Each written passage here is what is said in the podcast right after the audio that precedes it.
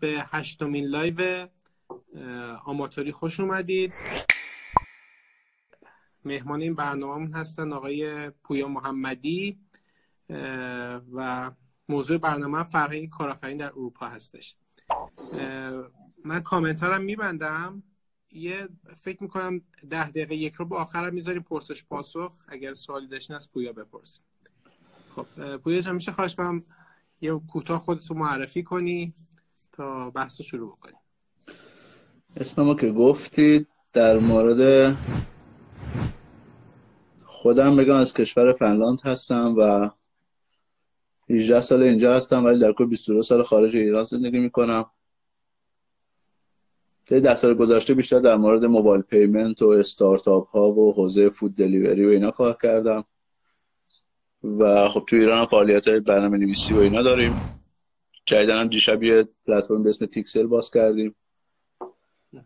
یه سری کار اینجوری انجام میدیم. طول روزمرگی هم خب تا بازرگانی درگیریم و کمیسیون اینا میریم میایم روزمرگی در واقع نفری که کار می‌کنه. ای کار جدی. الان دقیقا چه کارایی مشغولین تیکسل هستش؟ ما بالوین رو داریم شرکت برنامه نویسیمون تیکسل رو ما داریم آروا موبایل رو ما داریم شرکت mobile payment مون هست. اسنچ رو داریم یه شرکت در واقع location based offer هست. با دو تا استارتاپ دیگه در حال حاضر دارم کار می‌کنم. ما فود اپ رو داریم که از ایران آوردیم. سه تا پروژه دیگه در حال حاضر تو ایران داریم پیش می‌بریم با دوستان که انشالله به زودی باز میشن و کارهایی که در واقع در کنار اینا انجام میدم مثل در میشه والنتر هستش. یعنی به صورت داوطلبانه خب بازرگانی کارشو اونجا عضویم و در سال 10 تا 15 تا ایونت داریم برگزار می‌کنیم. کسب و کارهایی که توی فنلاند هستن مشکل دارن یا می‌خوان لینک بگیرن یا هر چی ما می‌تونیم بهشون کمک کنیم. امسال هم که کمیسیون آیسیتی کشور شدن در اتحاد یارت خودمون. که به شرکت هایی که تو حوزه آیسیتی دارن کار می‌کنن تو سیاست گذاری هاشون فرهنگای کاری اینا بهشون کمک کنیم مرسی. پویاد من با این سوال ازش شروع کنم که کارآفرینی چی تعریف می‌کنین شما؟ باز اصلا تجربه که داشتی کارهایی که کردی. عامیانه بگن کسی که بتونه شکم خودش رو سیر کنه کارآفرینه. این این یعنی این هم تو فنلاند اینجور هست هم تو ایران. یا نه ایران تعریف دیگه ای داره. یا تعریف دیگه ای می‌کنن. نه تو ایران که خیلی تغییر داره. تو ایران وقتی منشی داشتی و دو تا دفتردار داشتی و یه دونه معاون گرفتی و 500 نفر زیر دستت کار کردن و مرسدس بنز اس 500 بود و بعد توی event ها و سمینار ردیف اول نشستی و بعد هر کنسرت رفتی بلندت کردن به افتخارت کفز اون کارآفرین نمونه است و هر سالم جای خوب خوب میره و تو ایران کارآفرینی یعنی. حالا جدیدا یه چیزی مد شده تو ایران خب یه سری کارآفرینای دیگه هم الان یواش داره داره راه میفته دیگه. از founder استارتاپی در اومدیم شدیم کارآفرین. و الان بحثش خیلی خیلی جدیه توی ایران. یعنی وقتی به نفر میگی mentor بعضی بهشون برمیخوره. میگی founder مثلا بهشون برمیخوره. میگن نه من founder نیستم من کارآفرینم. ولی توی فنلاند نه. توی فنلاند هر کسی که بتونه برای خودش یه شماره ثبت شرکت بگیره مثلا اسمش کارآفرینه. حالا کار نداره ایشون با 500 نفر پرسنل داره کار می‌کنه. یا نه فقط تنهایی تو خونه داره توی office مثلا خیلی کوچیک home office داره کار می‌کنه. من فنلاندی بیشتر جان؟ رو خیلی بیشتر میپسندم. زندگی کاری تو فنلاند چجوریه؟ بستگی کاملا به خود آدم داره. من همیشه همیشه میگم میگم آسمون هر جایی بری همین رنگیه. شاید یه ذره بروکراسی فرق بکنه کار اداری فرق بکنه سری قوانین فرق بکنه. یه سری کارا تو ایران خیلی راحت تره مثلا همون راندخاری ها شما اگه چهار نفر بشناسی کار راه میفته ما اینو توی فنلاند نداریم. ولی طبق قانون اگر کارتون درست باشه کار راه میفته ولی اینکه business چقدر جانم توی فنلاند اگر ارتباطات داشته باشه کار راه میندازه. نه توی ایران منظورم. ارتباطات داشته باشی کار خیلی راحت تر مثلا زنگ می‌زنی فلانی هستم پسر فلانی هستم کارت راه میفته یا فلان رو آقای فلانی معرفی کرد. تو فنلاند هم همینه. ولی تو فنلاند در در راستای چارچوب کاری اگر سوالی داشته باشید ازتون می‌پرسه و بهتون جواب میده. اگر کاری بتونه براتون انجام بده در راستای که در چارچوب در چارچوب قانون مسلما بهتون کمک می‌کنه و کردیت ها توی فنلاند خیلی مهمه.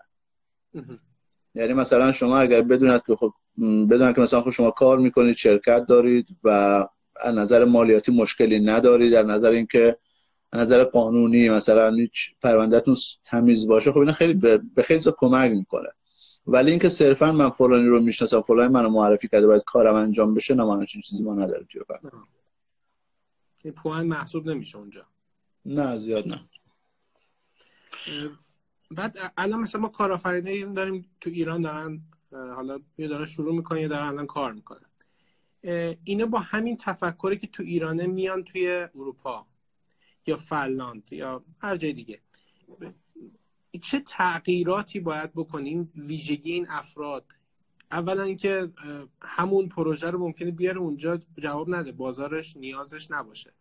چه تغییراتی باید انجام بده که این بتونه بیاد فنلاند اونجا هم کارآفرینی بکنه بیاد اروپا بتونه کارآفرینی بکنه؟ ببین تغییرات فرهنگی مهمترینشه. یعنی مثلا شما یه زمانی از توی ایران می‌تونید به ایرانی چون فرهنگش رو می‌شناسید می‌تونید یه محصول رو بهش بفروشید. ولی به عنوان یه نفر خارجی که از خارج مرزهای فنلاند اومده شما بخواید اینجا شروع بکنید و marketing رو انجام بدید خب یه ذره سخت‌تره. باید فرهنگ مردم بشناسید. اتفاقا امروز یه جایی داشتم صحبت می‌کردم گفتم ما فکر می‌کنیم که اگر جنس ما خوب باشه و محصولمون خوب باشه همین کافیه.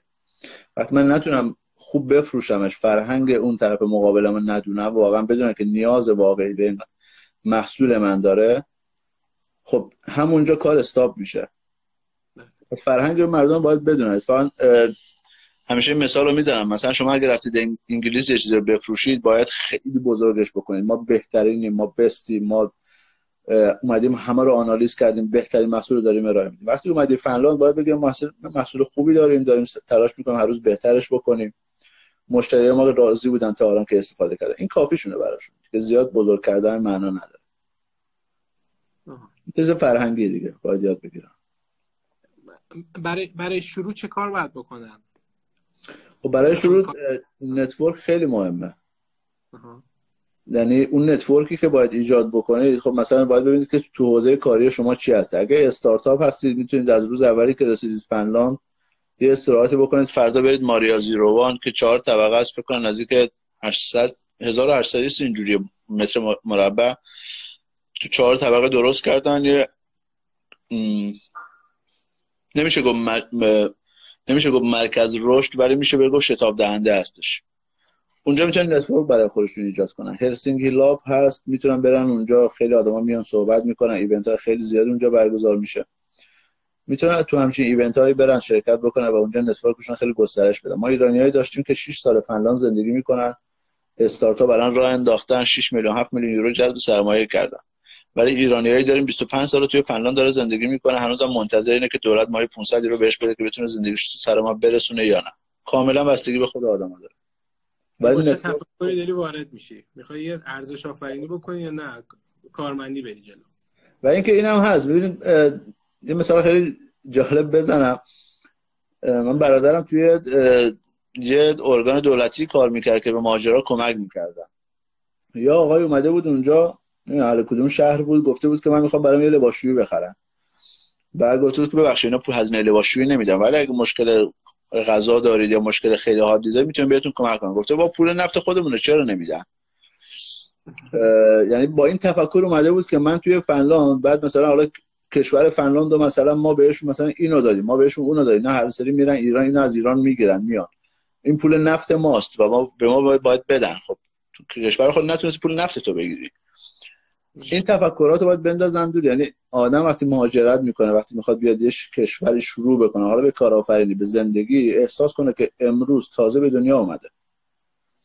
از همون اول زبانش رو یاد بگیره با مردم بتونه آشنا بشه فرهنگش رو یاد بگیره بره در موردش تحقیق کنه بخونه. اگر من یه شرکتی رو ستاپ کنم باید چیکار بکنم؟ یعنی از روز اول خب خیلی هم اینجا هستن office ایی که خیلی رایگان.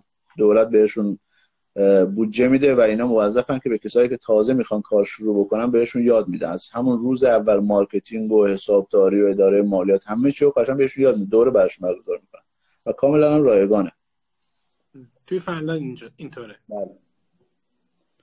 جلو اکثر اینه که میان چند درصد موفق میشن چند درصد شکست می‌خورن. آماری داری؟ والا واقعیتش نه. برای چی هست؟ چون سوئد خیلی بهتره. دانمارک خیلی بهتره. هلند خیلی. بستگی به این داره که تو کشوری که مهاجرت می‌کنی شما چند سال اونجا داره مهاجرت می‌گیره. اون خیلی مهمه. یه وقتایی هست شما توی فنلاند یه شهرهایی میری زندگی می‌کنین که تو عمرشون خارجی نیدن یعنی فقط مثلا باور کنید تا 20 سال پیش میومدم مثلا می‌گفتم میشه مثلا 50 مارک بهت بدم به موهات دست بزنم این جو آدمایی بودن. ولی سوئد نه. مثلا سوئد 60 سال 70 سال داره مهاجر می‌گیره و انقدر دیگه خوب با هم اینتگریت شدن سوئدی با ایرانیا ایرانیا با سوئدیا با هم دیگه ازدواج کردن بچه دارن و توی محیط کارشون یاد گرفتن که با خارجیان کار بکنن. اصلا براشون چیزا مهم نیست. به خاطر موفقیت توی فنلاند خیلی سخت تره چون اون خیلی تازه است براشون. راجب قوانین کاری به من میگید. چجوریه اونجا قوانین محیط کار؟ توضیح بدی؟ یه سری قوانین ها داریم برای کارمنداز یه سری قوانین داریم برای کار... کارفرماست. یعنی مثلا خب اینجا بیشتر طرف کارمندا رو می‌گیرن. یعنی شما تحت هیچ شرایطی کار تحت هیچ شرایطی کارفرما نمی‌تونه شما رو بیرون بکنه. مگر دیگه واقعا ضرر بسیار زیادی به شرکت زده باشید؟ یه کاری که توی اون چارچوب قراردادتون نبوده باشه انجام بدید. بر فرض مثال شما اگر سه هفته پشت سرم یه ماه دو ماه پشت سرم مریض باشید کارفرما نمی‌تونه شما رو بیرون بکنه. هیچ یا چه می‌دونم مثلا شما یه مسئله پیش اومده مجبور بودید که مثلا حالا یه سری کارهایی انجام بدید که طبق اون با استاندارد اون شرکت نخورده. مثلا یه مثال ساده بزنم. ما سه هفته پیش یه مسئله توی روزنامه خیلی بزرگ شده بود که خب ما اینجا کشتی های کروز داریم که بین سوئد و فنلاند سیاحتی بارمنی که اونجا کار می‌کرده مشروب میخورده و میره سر کار. خب کارفرما همونجا بهش میگه شما حق نداشتی مشروب بخوری اخراجش می‌کنن. نزدیک 40 50 هزار یورو به اون کار به اون کارمنده اون شرکت مجبور شد خسارت پرداخت کنه چون کارفرما حق نداشت اینو بیرون بکنه. هرچند کارش غیر قانونی بوده. توی محیط کاری خب یه ساعتی داره. بعضی شرکت ها 8 تا 4 بعضی شرکت ها مثلا 9 تا 5 بعضی شرکت ها مثل ما نه اصلا ساعتی نداریم. می‌تونه اصلا نیاد می‌تونه بیاد می‌تونه نصف روز بیاد ولی مهم اینه که اون تجهیزاتی که سر ما باید بزنه. ریموت می‌تونن کار بکنن. همه هر شرکتی برای خودش قانون داره مثلا یه سری شرکت ها بن نهار میدن ولی مثلا یه شرکت ها اصلا نمیدن. حقوق دستمزد چجوریه اونجا؟ حقوق دستمزد بستگی اونم به, به senior داره. senior باشید junior junior باشید. بیمه رو که دیگه موظفم باید همه پرداخت کنن. و مالیات که از حقوق کسر میشه باید به اداره مالیات پرداخت بشه. بعد بگم. میانگین مثلا دستمزدها رو می‌تونی بگی چجوری؟ حالا اینه که طبق بندی که گفتی. میانگین درآمدا اگر شما حساب بکنید که مثلا بر فرض مثال یه برنامه نویس اومد در نظر چون بیشتر با اونا کار می‌کنم اونا دیتاشو بهتر دارن. یه برنامه نویس سنیور یا متخصص از 3100 3200 یورو می‌گیره. البته بستگی به شهر داره. اگه اقامت داشته باشه 2800 تا به بالا می‌گیره. و تا 5000 تا هم داریم تا 6000 تا هم داریم. بستگی به اون نیاز هست. اگر اون نیاز واقعا خیلی زیاد باشه که خب مسلما حقوق بهتری می‌گیره. ولی میانگین از 2500 تا شروع میشه. مرسی. پویا یه مقداری راجع به پارامترهای یک کارآفرین که توی اروپا می‌خواد کارآفرینی بکنه می‌خواد شرکت داشته باشه. باش من صداتون قطع شد. آره. راجع به پارامترهای یک شرکت الان داری صدامو؟ نه متاسفم صداتون رو اگر بتونم اینو ما بین دوستان سوال زیاد پرسن. من تو اونجا که تونستم یادداشت کردم. دوستان من کامنتر میبندم دوباره بازش می‌کنم. خب. سوال من این بود چه شرکتی که اونجا تأسیس میشه یا راه میفته اینا دقیقا چه پارامترهایی دارن؟ چه باید ها و نباید هایی رو باید اجرا بکنن؟ مهمترین چیز برای اینکه شرکت را بیفته اون نیاز سنجیه هستش. شما نیازی وجود داره و برای اون نیاز شما میاد یه شرکتی را میندازید. یا نه اون نیازه هست. شرکت هم هست که این کار رو انجام میده. تیم هم هست این کار رو انجام میده ولی کافی نیست و شما یه سلوشن بهتری دارید و میاد اون رو اجرا می‌کنید. هر فنلاندی خیلی محتاطن. توی کار کردن. برای فرض مثال من اگر بخوام بیام شرکت وب دیزاین را بندازم میام همه شرکت هایی که توی فنلاند و نظر من رقیب حساب میشن و چک می‌کنم چه نظر سرویس چه از نظر تیم چه نظر هزینه ها همه در نظر می‌گیرم. میام براش یه راهکار بهتری رو پیدا می‌کنم و از اون طریق شروع می‌کنم. یعنی اون نیازسنجی باید باشه بازار هدفش باید باشه. چقدر رقیب توی بازار دارم با چه محصولی می‌تونم با اینا رقابت بکنم. فنلاندی معمولا 6 ماه تا یک سال زمان می‌ذارن. اگه بخوان کمپانی رام بکنن. یعنی یه کمپانی رو شروع بکنن. اگه نه بخواد استارتاپ باشه باز پروسه خودش ذره جداست. ولی خیلی محتاطن همه چی حساب کتاب می‌کنن. حتی مثلا درآمد خودشون حساب کتاب می‌کنن. چقدر الان پسنداز دارن؟ با این پسنداز چقدر می‌تونن ادامه بدن؟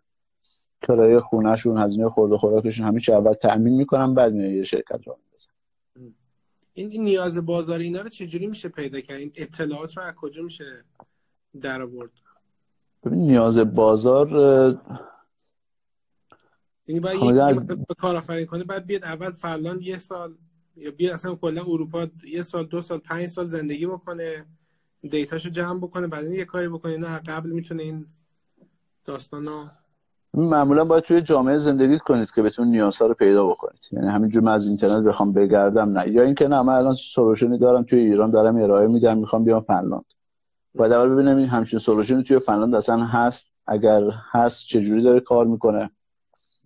اگر نیست دلیلش چیه؟ آیا اون مردم در حال حاضر مشکلشون رو کرد نظر من مشکل چجوری دارن حل می‌کنه یا اصلا این مشکل رو دارن یا نه؟ استارتاپ هایی که فیل میشن به خاطر اینه که فکر می‌کنم مشکله. ولی در واقع نه فقط خودشون یه چهار نفر دیگه این مشکل رو داشتن. شرکت هایی که فیل میشن معمولا توی فنلاند شرکت ها به این دلیل فیل میشن که اون بازار رو نمی‌تونن به دست بیارن. فروشش رو بلد نیستن. من خدا خیلی با رستوران ها دارم کار می‌کنم. نزدیک تقریبا ده ساله که سرویس هایی که ارائه میدیم چه از توی حوزه فود دلیوری چه تو حوزه پرداختی و اینا بیشتر رستورانن یه سری رستوران ها امروز باز می‌کنن. شش ماه دیگه وضعشون خیلی خوبه. یه سری رستوران ها نه پنج سال دارن کار می‌کنن و هر روز داره بدتر میشه. یه سری هم باز می‌کنن نمی‌تونن مشتری جذب بکنن نیاز یک نیازه. همه گشنشونه لیست پیتزا هم تقریبا توی 90 درصد پیتزایی یکیه. فقط اسمش داره فرق می‌کنه. چون مخلفاتشون یکیه. اینکه شما چجوری دارید سرویس می‌دید کجا دارید سرویس می‌دید و در کنار این چطوری دارید marketing می‌کنید خیلی مهمه. رفتار شما با مشتری خیلی مهمه. پس همه چی برمیگرده به اینکه شما نیازسنجی واقعی رو کرده باشید. یعنی که اونم باید توی جامعه زندگی بکنید.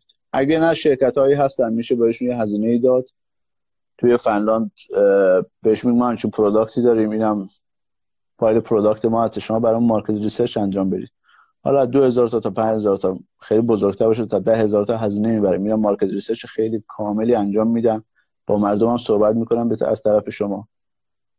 و میان بهتون میگن که آیا بازار داری یا نه. برای بحث خوراکی خیلی از ایران از من سوال میشه. مثلا یه سری میگن ما گیاهان دارویی داریم. حالا شما فن شما همینجا ب... جلوی فنلاندی بشین پیتزا بخور. بهش تعارف کن بر نمیداره. خودت داره می‌خوری به اطمینان نداره. اطمینان نداره. که میشه بردارم یا نه. مثلا تخمه اینجا اضافه مثلا تخمه مثلا پیش تعارف می‌کردیم به فنلاندی میگم مگه شما گنجیشکید که مثلا دارین تخمه می‌خورید؟ چون اینجا مثلا سکیلی توی market میفروشن. برای فصل بهار یا زمستون برای بیرون می‌ذارن که گنجشکا بیان بخورن.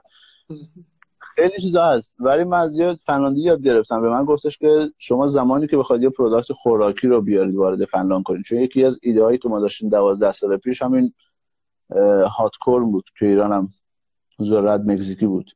بله. ما گفتیم خب فنلاندیا خیلی ذرت می‌خورن. بیاین امتحان کنیم. گفت خب درست ذرت می‌خوریم. و مزهش برامون مهمه. خب چیکار کنیم؟ گفت شما بیا توی مرکز خرید. دو تا خانم فنلاندی بذار. هزار یورو دو هزار یورو هزینه کن یه stand ی یه روز اجاره بکن. به مردم تعارف بکن همونجا ازش feedback بگیر. 51 درصد گفتن خیلی خوب شما بیا وارد بازار فنلاند شد شما با 2000 یورو کل market شما search کرد و اون نیاز سنجی رو شما کرد درسته. پویا به نظر کسی که می‌خواد حالا کاری شروع بکنه این توی ایران جای پیشرفت داره. یعنی الان داره ایران زندگی می‌کنه. یا بیاد یعنی یکی از الان یه سوالی که از بچه ها پرسیدن این بودش. تو ایران جای پیشرفت داره یا نه؟ بیاد مثلا کانادا یا میان کانادا اروپا یا فنلاند سوئد. پیشرفت یعنی چی آقای نموی زاده پیشرفت یعنی این که مثلا اون, اون کاری که می‌خواد توی ایران الان داره انجام میده. حالا اسکیلش ممکنه کوچیک باشه. بعد اینو بیاره توی فنلاند انجامش بده. این می‌تونه اونجا پیشرفت بکنه. یه بحثی که هست بحث رقابته. یعنی ممکنه توی ایران رقابت خیلی کمتر و ضعیفتر باشه ولی اونجا نه. اونجا رقابت خیلی تنگ تنگ فشرده تره اینا رو چجوری می‌تونه اینا رو مقایسه بکنه با هم؟ من بگم سوالی از من میشه اکثرا که آقا درآمد چنده؟ سوال کاملا شخصی و خصوصیه که من هیچ وقت جواب نمیدم. چرا این سوال می‌پرسم؟ بخوام ببینم پیشرفت من چنده. اگه پیشرفت بر اساس این باشه بگه اینجا مایی 3000 تا در میارم اونجا مایی 6000 تا در میارم باید ببینی با اون 6000 تا می‌خواد چیکار بکنه؟ اصلا سبک زندگیش یعنی چی؟ سبک زندگی این آدم چیه؟ سبک زندگیش اگر یه خونه 150 متری یه بی ام دبلیو هستش این پیشرفت نیست. چون شما تا آخر عمرتون باید بابت اون خونه و اون ماشینه کار بکنید. اگه نه پیشرفت در نظر این که من بیام مشکل جامعه بزرگتری رو حل بکنم من بهش میگم پیشرفت. اگر اگه پیش خودم بپرسیم من چه خدمت ارزشی می‌تونم برای اون جامعه ایجاد بکنم؟ پیشرفت امروزه بحث پول مهم نیست امروزه بحث ارزش ها مهمه که ما چه ارزشی به این جامعه اضافه می‌کنیم که اگه فردا روزی شش این product ما یا اون محصول ما یا اون سرویس ما اگه شکست خورد مردم میگن که چقدر بد شد خیلی کار ما رو آسون کرده بود. ولی خیلی ما ایرانی ها ما توی نظام سرمایهداری بزرگ شدیم. یعنی همیشه من بخوام شما رو معرفی کنم میگم آقای نماوی زاده رو می‌شناسید یه بی ام داره خونش هم توی مثلا فلان جاست ماهیانه اینقدر درآمد داره. حالا چهار تا هم بارش می‌کنن. چرا اینو داره؟ این برای ما پیشرفته و متاسفانه تو جامعه ما ایران الان این خیلی باب شده. حالا هر چقدر می‌خوان ایرانی ما ایرانی ها بگیم که نه اصلا همچین چیزی نیست حالا یه عده من نه میگم اکثرمون اینجوری هست. میگه مهم نیست طرف از چه راهی به دست آورده. مهم اینه که زرنگ بوده و به دست آورده الان پیشرفت کرده. میگم اگه اون پیشرفتی که دارم میگن اینه من نه میگم نه تو ایران پیشرفت می‌کنی نه تو خارج کشور پیشرفت می‌کنی. ولی اگه بیای بگی من می‌خوام یه ارزش آفرینی برای یه جامعه بزرگتری انجام بدم در کنار ایران و بزرگتر بکنم کسب و کارم و, و بتونم صد نفر دیگر از این سیستم استفاده بکنم و در کنار من بیان نون در بیارن آره من بهش میدم پیشرفت. حالا توی ایران یه سری برنامه نویسه هست میگه آقا ما اینجا پیشرفت نمی‌تونیم بکنیم. خب فراد جان پی اچ پی پی اچ پی جاوا جاوا وردپرس وردپرسه. اون پیشرفت مادی می‌بینن که من اینجا دارم 6 تومن می‌گیرم 7 تومن می‌گیرم 8 تومن می‌گیرم. و فلان دوستم رفته اروپا ماهی داره به پول ایران نزدیک 5 میلیون تومن می‌گیره. بله ولی همین دوستتون اینجا 12 میلیون اجاره خونه میده. همین دوستتون اینجا یه دونه قهوه می‌خوره 50 هزار تومن پول قهوه میده. پیتزایی که شما می‌تونید تو ایران بخوری با 25 هزار تومن همین پیتزا رو شما با به پول ایران با نزدیک مثلا 120 هزار تومن می‌خوری. پس به همون اندازه که در میاری ببینید فنلاند کلا فنلاند کشور اسکاندیناوی سوسیالیستیه. یعنی از اونایی که بیشتر دارن می‌گیره میده به اونایی که ندارن. پس جامعه هیچ وقت نمی‌ذاره شما از اون حدی که هست بیشتر بزرگ بشید. مگر بیزنستون دیگه انقدر بزرگ باشه که بگی که مثلا من ماهی 15 هزار 20 هزار تا درآمد دارم؟ نظر نسبت به اون پیشرفت خیلی مهمه. پس باید ببینیم مثلا چی می‌خوایم هدفمون چیه و چه ارزشی رو می‌تونیم توی اون کشور ایجاد بکنیم. این جالب بهتون بگم بعضی هستن اینجا مثلا میرم به سری به سرخ میگم من از این قلکا به من بدید من میرم توی خیابون پول جمع می‌کنم. روز اول ده یورو جمع می‌کنه چون انقدر تونسته با مردم صحبت کنه. یا همین یونیسف. ماه بعد هزار یورو جمع می‌کنه. از نظر خودش پیشرفت کرده. با اینکه پول تو جیب خودش نمیره برای یه جای دیگه داره جمع میشه. این پیشرفت. یکی از تو ایران میگه آقا اون چیزی که من می‌خوام بخونم توی ایران هنوز سوادش نیست. هوش مصنوعی. تی. من اگر برم خارج کشور بازارش بزرگتره. حالا دانشگاه بهتری داره ابزار بهتری داره. من می‌تونم اونجا پیشرفت کنم. و در کنار این پیشرفت یه ارزش آفرینی برای جامعه هم بکنم. بله اون پیشرفت. هرچند خونه خریدنم پیشرفته ولی خب نباید برای خونه کار کنیم تا همون حد خونه میمونه دیگه. فنلاندی منتالیتی خیلی جالبی دارن آقای نمایزاده فنلاندی میگه من یه سختی بالا سرم باشه شکمم سیر باشه قبضامو بتونم بدم و یه غذای خوب بخورم برای زندگی من کافیه. مگه آدم چقدر می‌تونه غذا بخوره؟ مگه آدم توی خونه 200 متری هم می‌تونی زندگی کنی توی خونه 60 متری هم می‌تونی زندگی بکنی یعنی ولی ما ایرانی ها میگیم مگه میشه آدم توی خونه سر... زیر 130 متر زندگی کنه؟ خب شما دو نفر توی خونه 130 متر می‌خوای چیکار بکنی؟ و این چیزای دیگه هم داره ها ببخشید من اینو طولانی ترش می‌کنم چیزای دیگه هم باشه. یه خونه 130 متری شما مجبوری برق بیشتری مصرف بکنی. وقتی برق بیشتری مصرف می‌کنیم در واقع توی زندگی عادی ما هم مشکل ایجاد می‌کنه. برای برق بیشتر باید کارخونه های بیشتری کار بکنن.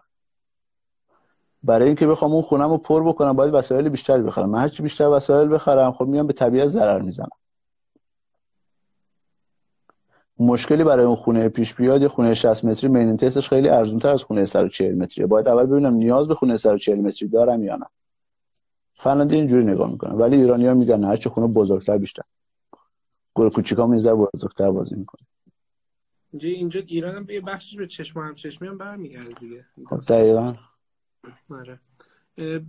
یه مقداری راجع به فرهنگ کار بیشتر صحبت کردی بیشتر برامون باز می‌کنی. چون موضوع برنامه هم هست.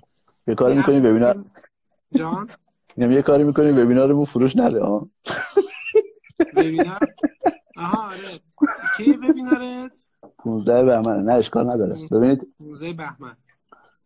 فرهنگ کاری از دم در که وارد میشم بخوام حساب بکنم فنلاندی آدمای بسیار خجالتی هستن. یعنی شما همین الان برو جلوی فنلاندی وایستا اصلا دست و پاشو گم می‌کنه. قرمز میشه نمی‌دونه چی بهتون جواب بده. وارد آسانسور که می‌خوایم بشین ترجیحا با شما وارد آسانسور نشه که با شما روبرو نشه. و این به این معنی نیستش که از شما برش میاد. خجالتیه. سر کار اینجوری بهشون یاد دادن. یه کاری رو انجام بده فول کامل و خیلی متخصصانه انجام بده. و زمانی که داره کار می‌کنه شما اول باید ازش بخوای که می‌تونم وقت تو بگیرم یا نه. همینجوری نمی‌تونیم بری سر میزش راستی من همچین سوالی داشتم. به خاطر اینکه شما زمانی که دارید ایمیلی رو میفرستید اگه یه لحظه گوشیتون رو نگاه بکنید 20 دقیقه طول می‌کشه که شما دوباره تمرکز کنید رو کاری که داشته انجام می‌دادید. پس اون تمرکزش رو به خاطر شما به هم نمی‌زنه. سر ساعتش هم بسیار حساسه. هشت صبح کار رو شروع بکنه ده و 45 دقیقه کافی پاوزشه اون پاوزی که برای قهوهش میده یعنی اگر اون کدی که داره می‌نویسه یا کاری که داره انجام میده آخر آخر باشه نقطهش رو نمی‌ذاره کامپیوترش رو خاموش می‌کنه میگه قهوهش رو می‌خوره بعد دوباره میاد سر کارش. ساعت دوازده وقت نهارشه تا دوازده و نیم. اون دوازده تا دوازده و نیم رو ترجیح میده خودش با دوستاش باشه. مثلا در مورد اصلا یه چیز دیگه صحبت می‌کنن یا اینکه نه مثلا کامپیوتر رو خاموش کنه دستگاه رو خاموش کنه میره نهارش رو می‌خوره دوباره برمیگرده. دو چهل پنج دقیقه وقت دوباره قهوه شد دوباره به همیشه. ساعت چهار شد براش اصلا مهم نیست که سرور داون شده نشده. باید ازش بخوای که می‌تونی بیشتر بمونی که مثلا این سرور ما رو درست بکنی. و من بهت انقدر بیشتر پول میدم که بمونی کارتو انجام بدی. وگرنه براش مهم نیست. میره خونه تلفنش رو می‌ذاره رو میز. به هیچ کاری نداره که سرور دام شد نشد بکاپ گرفته شد نشد کارخونه آتش سوزی شد نشد. سر قانونایی که برای خودشون تعیین شده رو خیلی خوب دارن پیش میره سر کار توی هیچ کس توی فنلاند توی محیط کاری نمی‌دونه بقیه چقدر حقوق دارن می‌گیرن. و هیچ کس هم هیچ کس سوال نمی‌پرسه. تو مسائل خصوصی جوابشو میدن؟ یه اینجوری می‌کنم. یه چیزی می‌گیرن ولی معمولا نمی‌پرسن بعد تو مسائل خصوصی همدیگه دخالت نمی‌کنن تا زمانی که خودشون حرف نزدن. مثلا رابطه با خانم چطوره؟ یا مثلا پدرش چطوره؟ مادرش چطوره؟ تونست این کارش انجام بده؟ تونست اون کارش انجام بده؟ اصلا نه. دخالتی تو زندگی هم دیگه نداره. سر کار با هم کارمندم بیرون کار میگه ما دوست کاری هستیم. ما همکار هستیم. مشکل اساسی که ما توی ایران خیلی خیلی باش برمیخوریم کسایی که با هم دیگه کار می‌کنن شریکایی که با هم هستن 24 ساعت خونه همدیگه هم هستن. سفراشون هم با هم دیگه هستش. شما چند تا شریک توی دور خودتون دیدین که ده سال بیشتر شریک بوده باشن؟ درسته. خیلی آسیب می‌زنه. مثلا دو نفرم پنجا پنجا توی شرکت دارن کار می‌کنن. یکی هدفمند خرج می‌کنه یکی هدفمند خرج نمی‌کنه. اون یکی می‌تونه برای خانمش یه مانتوی خوشگلتر بخره. اون یکی میگه پس تو هم داری مثل اون کار می‌کنی. نکنه یه جایی داره یه پول بیشتری داره در میاره. ها حواست بهش باش. یعنی همین چش هم چشمی توی شراکت توی همکاری باعث لطمه خیلی بزرگتری میشه. کارمندای فنلاندی در سال چند سال چند بار بیشتر دور هم دیگه جمع نمیشن. یکی کریسمسه که یه کریسمس پارتی ما رو کمپانی با هم دیگه جمع میشن. یا اینکه نه مثلا میگه آفتر ورک امروز قراره بریم بخوریم که از یه ماه قبل براش پلن ریخته شده. خانماشون همدیگه رو نمی‌شناسن. مگر توی ایونت اینجوری کمپانی یه بار همدیگه رو ببینن سلام علیک ولی هر روز دیگه خونه همدیگه نیستن. بخواد وقتی ما میایم اینجا همچین چیزایی می‌بینیم میگیم بابا اینا چقدر بی فرهنگن چقدر یخن. آره. ولی خب فرهنگشونه باید احترام بذاریم. جالب بود. حالا ببخشید من زیاد قور می‌زنم اما من چون عادت دارم کلا قور بزنم. نه من خواستم خواستم راجع اینم ازت سوال بکنم. خب حالا من پستات رو دنبال می‌کنم و حالا استوریات و اینا.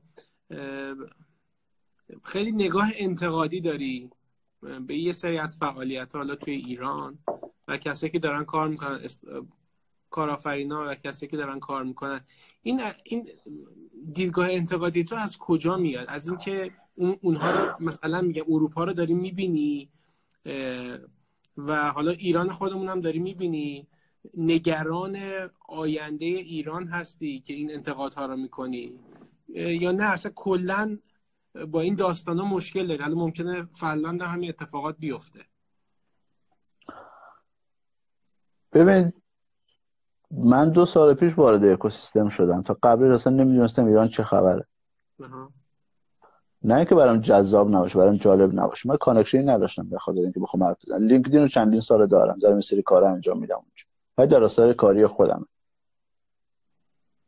وقتی شما شناگر خیلی ماهری باشید برید استخر یه مربی یا یه نفری که مربی نماست مثل مربی خودش رو می‌بینه داره به یه نفری یاد میده میگه کراسینا رو باید اینجوری بری. و شما بغلش وایستادی داری می‌بینی که داره اشتباه بهش آموزش میده. واکنش شما چیه؟ وای میسی نگاش می‌کنی؟ نه. یکی از میگه به من چی؟ بخواد قرق باشه من من بهش یاد دادم. یه نفری که نه این کار براش درآمدی نداره. این کار اصلا از روی دلسوزی داره انجام میشه. یا دوست داره فرهنگ سازی درست بشه میره بهش میگه ببخشید شما اینجا داری بهش اشتباه یاد میدی. ما دو راه بیشتر نداریم. یا سکوت کنیم بریم جلو و 20 سال دیگه هم همینجوری ادامه بدیم یا نه بیام حرف بزنیم. کامنت های من لایو های من پست های من بعضی بهش میگن دمت گرم عجب کوبیدی. من کسی رو نکوبیدم. تو زندگی 6 سال درس فارسی خوندم. اصالتا کردم. هفت سالگی وقتی رفتم به من گفتم بابا آبداد می‌گفتم یعنی چی؟ تا سوم ابتدای درس خوندم. 6 سال هفت بعد اونم مثلا فارسی صحبت نکردم. وقتی به یه نفر میگم بابا بشین. همون بفرمایید لطف کنید بشینید. خودمونه. صحبت که دارم می‌کنم خیلی دارم سعی می‌کنم که خیلی نرمتر صحبت کنم.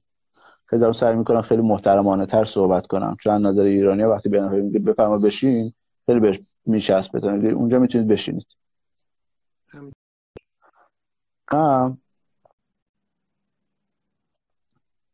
فقط به این دلیل وقتی من می‌بینم یه, یه نفر اومده میگه مثلا استارتاپ فقط و فقط یعنی اپ.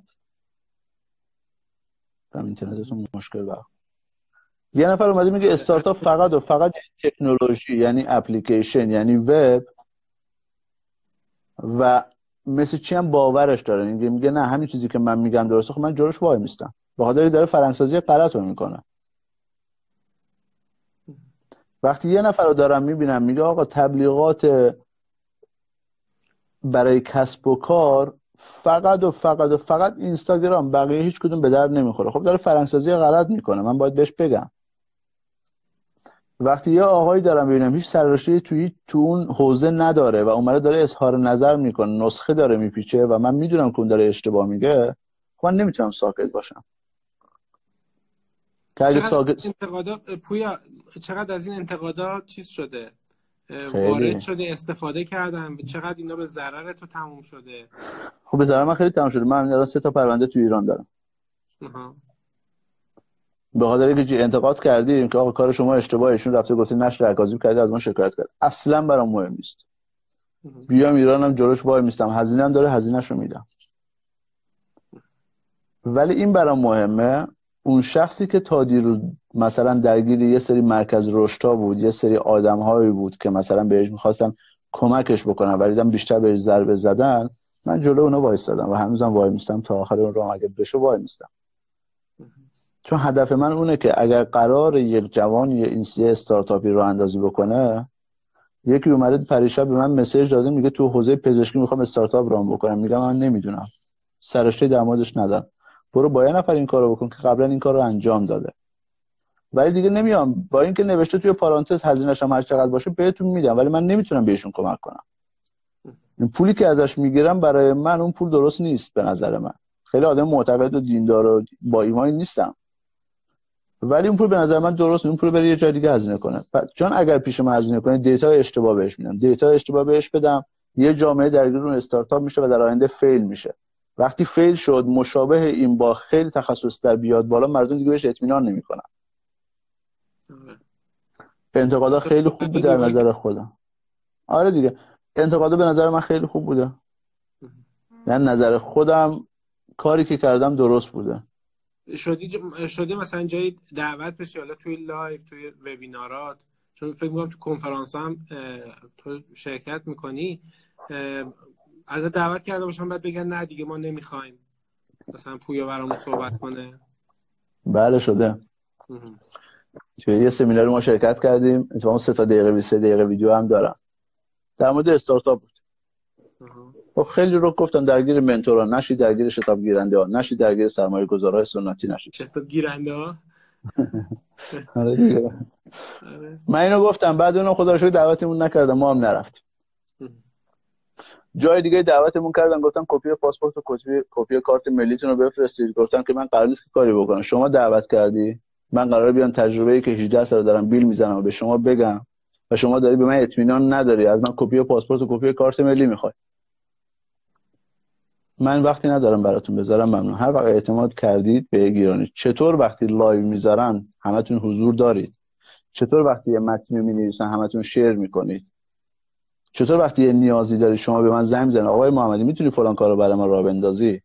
چطور وقتی تو کنفرانستون قرار شرکت بکنم از من کپی پاسپورت و کپی کارت ملی می‌خواد من نیستم. اون جوانی که قرار شرکت بکنه قشنگ اعلام می‌کنم میگم فلان رویداد منو دعوت کردن از من کپی پاسپورت خواستم. من شرکت نخواهم کرد. اگر کسی به خاطر سوالات مت... موضوع من قرار بود اونجا شرکت کنه سوال داره دایرکت بده مستقیم خودم بهش جواب در واقع هدف تو یعنی ته ذهن شما دقیقا همون فرهنگ سازی است و ایجاد ارزش. حالا مثل مثل بدن دیگه. بدن وقتی مریض میشه آدم قرص می‌خوره. اون قرص شربت تلخ هم ممکنه باشه ولی می‌خوری که خوب بشی. و حالا این صحبت هم که شما می‌کنی ممکنه برای بعضی تلخ باشه ولی خب این به اون اکوسیستم کمک می‌کنه که بهبود پیدا بکنه. من خودم با, با کسایی که چه می‌دونم حالا تو ایران برینتریسی رو خیلی بزرگش کردن بقیه رو خیلی دارن بزرگ می‌کنن. من می‌دونم می‌بینم هر روز بچه های ما دارن توی اکوسیستم از این آدم عکس درست می‌کنن title می‌زنن که فلان اینو گفته. همین که اونا دارن میگم من فارسیشو دارم میگم.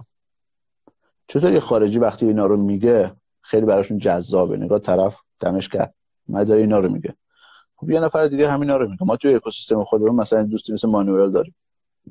آنجانیانس بله. بعضی وقتا حرفایی می‌زنه. اگر من اون حرفا رو بزنم چوبه دارم. ولی مانوئل این حرفا رو می‌زنه. حالا مانوئلی که داره این حرفا رو می‌زنه خریدار نداره. همین جمله آقای مانوئل رو مثلا بیاد بیل گیتس بزنه. بله. وای بیل گیتس هم حرفی زده اون عدم اطمینان و عدم شناخت خودمونه که باعث همچین چیزایی میشه. وگرنه من باور کن اگر یه نفر رو از اکوسیستم فنلاند بردارم بیارم ایران یه نگاه بکنه اصلا میگه اینو دارن چی کار می‌کنن؟ البته استارتاپ خیلی خوبن داریم ما. ولی به شتاب دهنده وقتی نگاه می‌کنیم میگه این داره چی کار می‌کنه؟ این چرا مثلا از این؟ ما قرار بود یه شبکه خیلی بزرگ اینوستور بیاریم ایران. 670 نفر بودن 10 نفرشون قرار بود با ما بیاد ایران که سید مانی بدن به استارتاپ ها همون 50 میلیونی که شتاب گیرنده ها میدارن 20 درصد رو می‌گرفتن اینا قرار مثلا 2000 تا تا 3000 یورو بدن. هم 50 درصد رو هم 50 میلیون رو بدن. ولی به جاش مثلا بیان 3 درصد کمپانی رو بگیرن به جای 20 درصد. خب من یه فکر کردم خب من الان اینا رو ببرم ایران. با اون ایده هایی که میاد طرف ما از طرف همینجوری میمونه. مثلا میگه اینجا کشوری هست که بخوام سرمایه گذاری بکنم. این دلیلش چیه؟ اون جوون واقعا گناهی نداره که اون ایده رو اومده ارائه میده. توی رویدادهای استارتاپ ویکندمون غیر از این غیر از این ایده مگه ایده دیگه ارائه میدن؟ نه آخرش هم مجبورم به خاطر اینکه یه بودجه 60 70 میلیون تومانی گرفتن و سه روز رویداد برگزار کردن خوردن خوابیدن رقصیدن باید سه نفر رو برنده اعلام کنن دیگه. حالا اون سه نفر که برنده اعلام کردن توهم کارآفرینی توهم استارتاپ توهم فاندری توش ایجاد میشه. حالا همین میاد جلوی سرمایه گذار واقعی قرار می‌گیره. میگه بابا این چه ایده؟ میگه من توی فلان رویداد برنده شدم. دیگه نمی‌دونم تو اون رویداد باید برنده میشه شما رویداد خروجیش اینه که شما سه نفر برنده اعلام بکنی. که وقتی گزارشاتو می‌نویسی میگه 70 میلیون کجا خرج کردیم بگن اینجا خرج کردیم سرتیفیکیت البته این رویداد سرتیفیکیت هم داره. آره certificate مدال هم داره. مثلا برنده شده تو فلان رویداد. من منظور اینه که تو این این نیاز رو ایجاد کردن این دیدگاه رو ایجاد کردن که این استارتاپی هم که تو داشتی استارتاپ خیلی خوبیه. ولی اون استارتاپ شما تا زمانی که معذرت می‌خوام توی همون بخواه آهنگ بخونی همه اون خواننده خیلی خوبی هستین. ولی بیا پای استیج ببین خواننده خوبی هستی یا نه. بله. خب. اینجاست که من وقتی می‌بینم اینا رو دیگه نمی‌تونم ساکت باشم و حرفمو می‌زنم به خیلی دوستا بر می‌خوره خیلی آنفالو می‌کنم. باور کنید همین الان. من اتفاقا چند وقت پیش همین کارو کردم. دو ماه خورده من اینستاگراممو بستم. کسایی که دوستای واقعی من بودن اومدن اینستا اومدن واتساپ گفتن آقا نیستی. نبودم هیچ اتفاقی توی اکوسیستم نیفتاد بودم الانم بازم هستم. یعنی برای من اصلا مهم نیست کسی follow کنه unfollow کنه. چون برای follow جمع کردن نیومدم. حرفمو می‌زنم. کسی خواست بگیره نخواست هم نگیره. درود بر تو. پویا من فکر کنم ما پنج دقیقه دیگه وقت داریم. این یک ساعت لایومون تموم میشه. سوالی هست که من نپرسیده باشم یا صحبتی هست که دوست داری خود علاقه داری انجام بدی؟ سوال من در مورد این موج کارآفرینی که ایجاد شده. همه کارآفرینید. یعنی کسایی که الان تو این لایو هم میگن چطور می‌تونیم کارآفرین بشیم همه کارآفرینید. ولی توهم کارآفرینی یه سری است. شما اگر بتونی یه business ی run بکنی که بتونی زندگی خودتو بچرخونی شما کارآفرینی. شاخ و دوم نداره بگم که باید طرف کارآفرین من نیستم.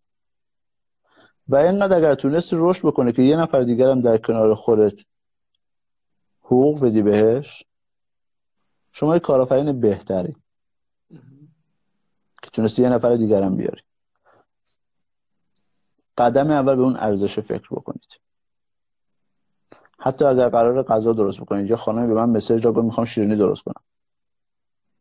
گفتم خب. گفتم می‌خوام نمی‌دونم ولی نمی‌دونم از کجاشونه سرمایه می‌خواد. گفتم برایش گفت آخه ببینید من هم الان بخوام یه شیرینی فروشی بزنم 500 میلیون تا 600 میلیون جای خوب اگر بخوام بگیرم هزینه شه گفتن شما شیرینی فروشی کار کردی؟ گفت نه ولی من توی ای قبل ای توی یوتیوب نشستم. چند تا از این شیرینی های ایرانی یاد گرفتم. درست کردم چند تا سینی. برای فامیلی خودمون خیلی خوششون اومد. ببین چند تا سینی درست کرده فروخته به فامیلای خودش. بله احساس می‌کنه که اگر بخواد کارآفرین بشه و شروع بکنه باید حتما بره بالای 700 میلیون تومن هزینه بکنه که یه جای خوب باز بکنه. پس فردا اگر این شکست خود نمیاد بگه که من اشتباه کردم. دقیقا مثل استارتاپ میگه سرمایه گذارم ولم کرد. میگه منتورم کارش نمیپذیره. نه دیگه. اگر سوالی دارم بچه من در خدمت زنده باشی. آره باز کنم.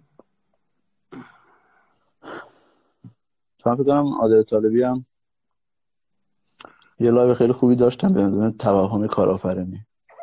آره دیدم. آقای مانوئل گفتی؟ مانوئل روحانجانی آره. آره آقای مانوئل هم حالا اسمشون دعوتشون می‌کنیم. درش که چند بهش گفتم گفتم مانوئل آخه مانوئل روحانجانیانس از مسیحای ایران هستن.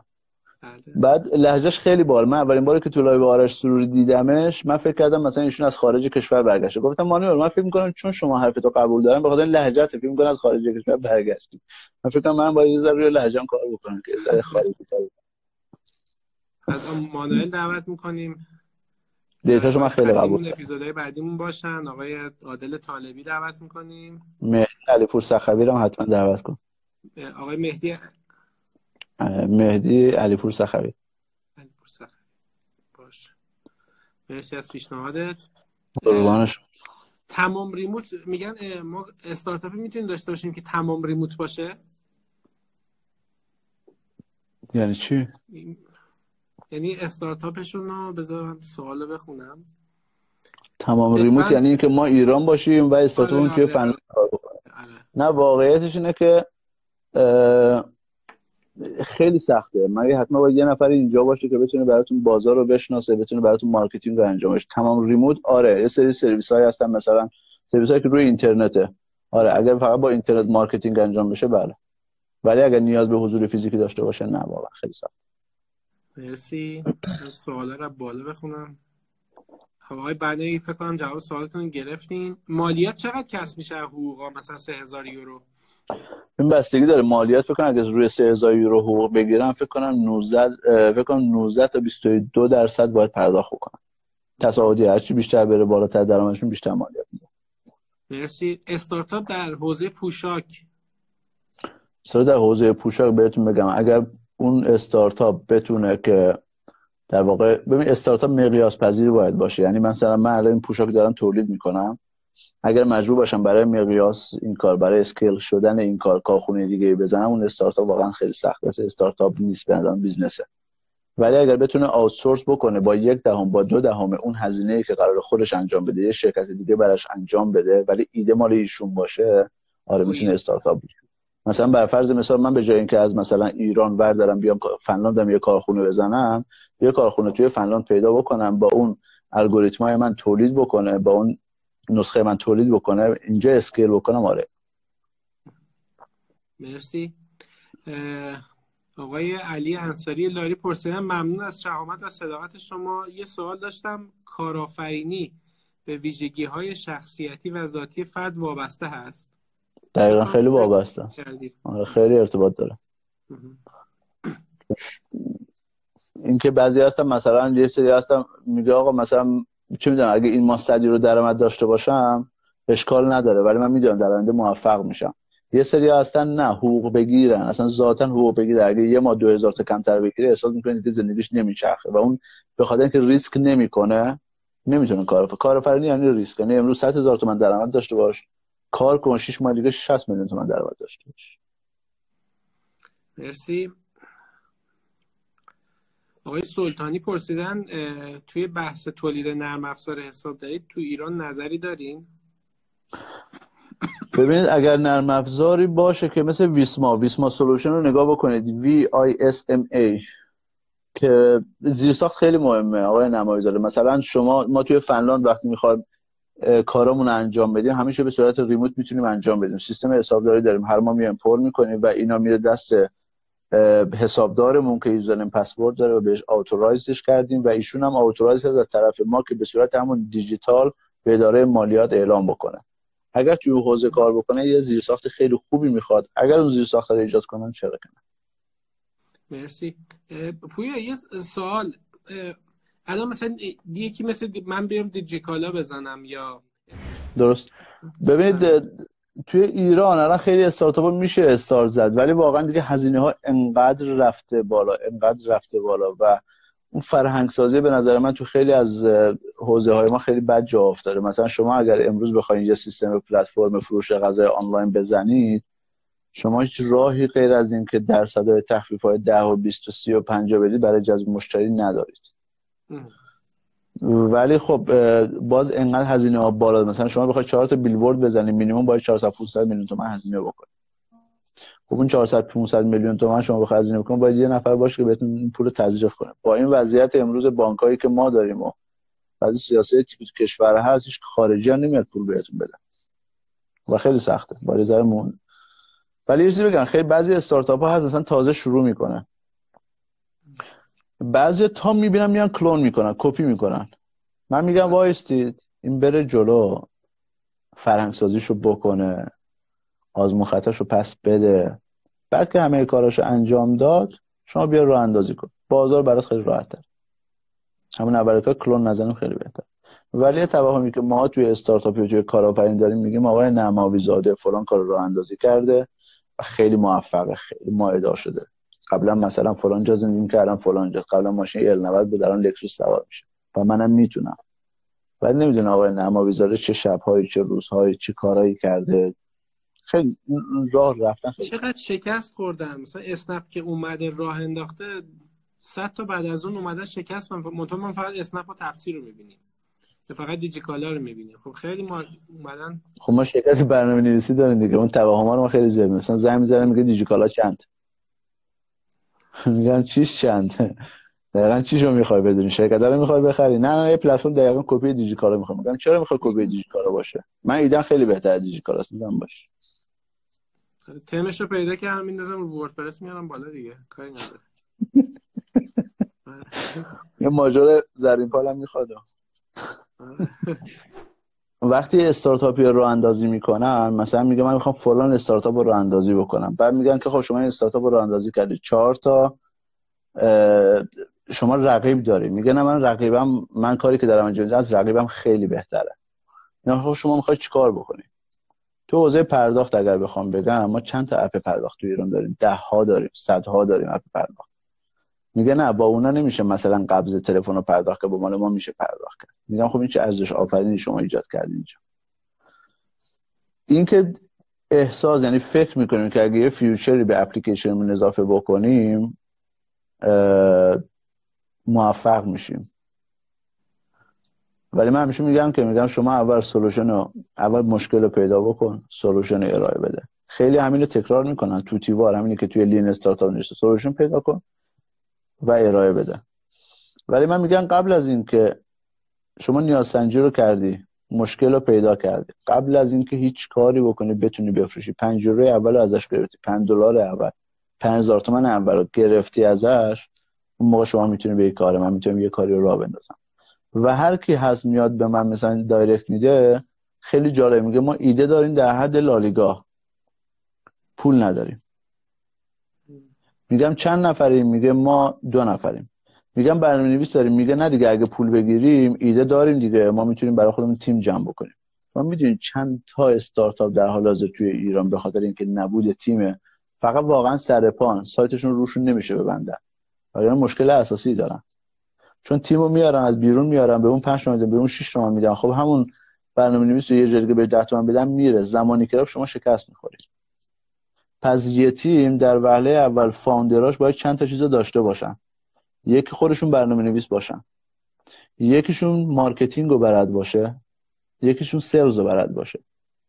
استارتاپی که founder اش این سه تا چیز رو داشته باشن خیلی موفق میشن. ولی استارتاپ این founder ی که فقط ایده داشته باشه بگه اینو می‌گیرم اونو می‌گیرم اینم میارم نه. نمی‌تونه خیلی سخت یه جایی ببدم گذشت دیگه اون founder ه باید یه مدیر بیارم بذارن اونجا دیگه. مدیریت کار founder ه نیست بهش درسته؟ شرکت هایی که به تکامل رسیدن به اون بلوغ فکری رسیدن برای خودشون مدیر عامل می‌گیرن. مدیر عامل چیزی؟ من الان مدیر عامل دو تا شرکتم. در واقع گماشته دو تا شرکتم. مدیر عامل یعنی گماشته. شما باید مشکلات کارمندا رو حل بکنی باید شما کارهای حسابداریش رو انجام بدی مسئولیت رو باید بپذیری به تیم باید برسی. پس در واقع طرف میگه من گماشتگی رو نمی‌خوام انجام بدم. پول میدم یه نفر دیگه بیاد گماشته بشه. مرسی. کلمش خیلی سنگینه. خیلی آره. سن... به ما رو بدبخت کرد نتیجه کار داری میگی دیگه. نتیجه کار اون اسمشه که یادکی می‌کشه ولی باید تمام فشارا روی همون عشق به صندلی یه توهمی دیگه ما توی کارآفرینی اجرا می‌کنیم از بچگی تو ایجاد شده آقای نماوی زاده بله. مثلا من اون موقعی که پدرم بزرگی چیکار دکترش مهندس شم نه اصلا من وقتی بچه بودم اول پدرم رو گول زدم دیگه. گفتم می‌خوام برم کامپیوتر بخونم. گفت با کامپیوتر چیکار می‌کنه گفتم ببین کامپیوتر من نمیفهمیدم. فکر گفتم ببین کامپیوتر مثلا میگه دو به اضافه دو میگه چهار. و خب گفت این کامپیوتر نیستش که این تنبلت می‌کنه. گفتن تازه می‌پرسی چرا چهار به توضیح میده. میگه خیلی دوست دارم بنده خدا اون موقع من 9 سالم بود. 40000 تومان هزینه کرد ما رو فرستاد کلاس کامپیوتر. ولی جالبیش اینه که توی ایران مثلا فامیلا دورور خودمون هست. هنوز جزوه رو نگرفتیم. میگه آقا داره چیکار مهندس کامپیوتره. خب شما بابا واسه کلاس اول بره انتخاب واحدی بکنه. بعد این پسره یواش این توهم توش ایجاد میشه که ایشون یه مهندس کامپیوتره. فردا اومد بیرون میگه برو فلان جا 6 ماه کارآموزی میگه بابا من مهندس کامپیوترم. من برم کارآموزی بکنم. نه.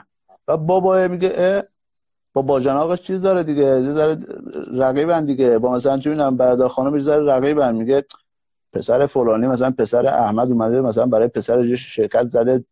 نمی‌تونی بری تو انقدر خوشگله. من پسر من چی کم داره؟ قبول میشه نرفته دانشگاه میگه مهندس دکتره. آره بعد دیگه این پسر توش این ایجاد میشه. بابای براش باید office بزنه باید میزش خوب باشه صندلیش خیلی راحت باشه لپتاپش حتما MacBook باشه بعد گوشی دستش آیفون 11 Pro باشه بعد چه می‌دونی دو تا پرچم اونجا بذاره دو تا جای خودکار باید بذاره که وقتی یه نفر اومد بگه که آقا بیا بشین اونجا مثلا چای بخوریم یا قهوه باید چیز کنه.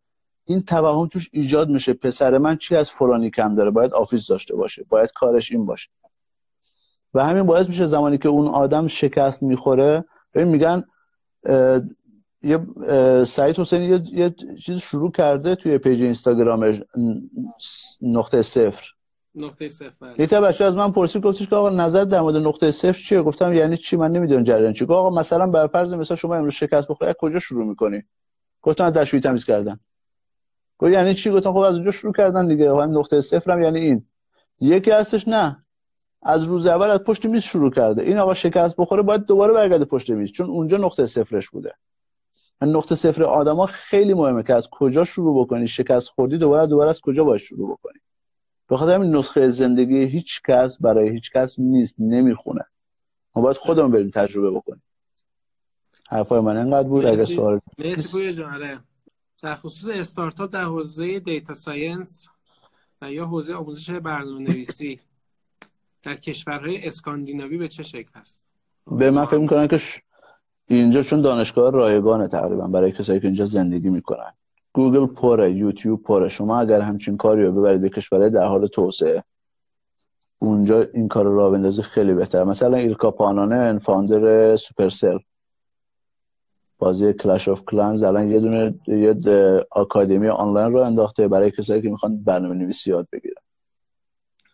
خب می‌تونن بیان شرکت بکنن برای شما همین کلاس دوره برنامه نویسی رو به قدری اینجا data تو اینترنت زیاده ویتری course انواع اقسامش هست خیلی سخته که بخواد همچین استارتاپ اینجا موفق بشه مگر یه سری دوره های آموزشی آنلاین یه پسر ایرانی اینجا فرهاد افتخاری فکر کنم. الان یه چیز رو انداخته یه پلتفرم آموزش رو انداخته. با دو تا دانشگاه فنلاند هم اومدن در واقع LMS رو انداخته Learning Management System رو انداخته که استادا میان رو اون پلتفرم آموزش می‌بینن آموزش میدن و کسی که میاد آموزش می‌بینه دورش که گذرون بعد امتحانش که داد می‌تونه از یک دانشگاه اونجا کردیت بگیره. اونم حوزه خودشو داره. تو حوزه marketing بله هنوزم جا داره ولی خیلی باید شیک و مجلسی و توپ باشه به قول ایرانی دارم میگن. ولی تو حوزه هایی که دست رو دست زیاده خیلی سخته. بهترین برای حوزه سرمایه گذاری یه جمله بیشتر نمی‌تونم بگم. هر جایی گفتن و باب شد و viral شد که حتما روی این سرمایه گذاری بکنید سودش خیلی بالاست. من می‌تونم بگم شکست می‌خورید. الان تو ایران داریم. Unique Finance رو داریم. کلا هرمی و کاملا کلاهبرداری و متاسفانه هزاران ایرانی الان در حال حاضر باش تو سرمایه گذاری کردن. 5000 تا ازت می‌گیره ماهی بهت 70 دلار پس میده. میگه سود داره به من 70 دلار میده. هم پول خودتونه قسط می‌کنه ماهی 70 تا بهت میده. چون شما نمی‌دونی یه سال دیگه این شرکت هست یا نه. کجا می‌خوای بری شرکت کنی؟ پلیس اینترپل شرکت کجاست؟ میگه ما پول شما رو روی Netflix سرمایه گذاری می‌کنیم. با فتوشاپ یه دونه certificate براشون درست می‌کنن میدن. شما می‌دونید ما الان کسایی داریم تو شهر خودم مهاباد که تا حالا طلا فروش بوده فروخته هر چی داشته ریخته تو دست اینا. به خاطر چی کار نکنه پول در بیاره. پس هر جایی که خیلی براش تبلیغات شد که بیان سرمایه گذاری بکنید ببینید یه جای کار می‌لنگه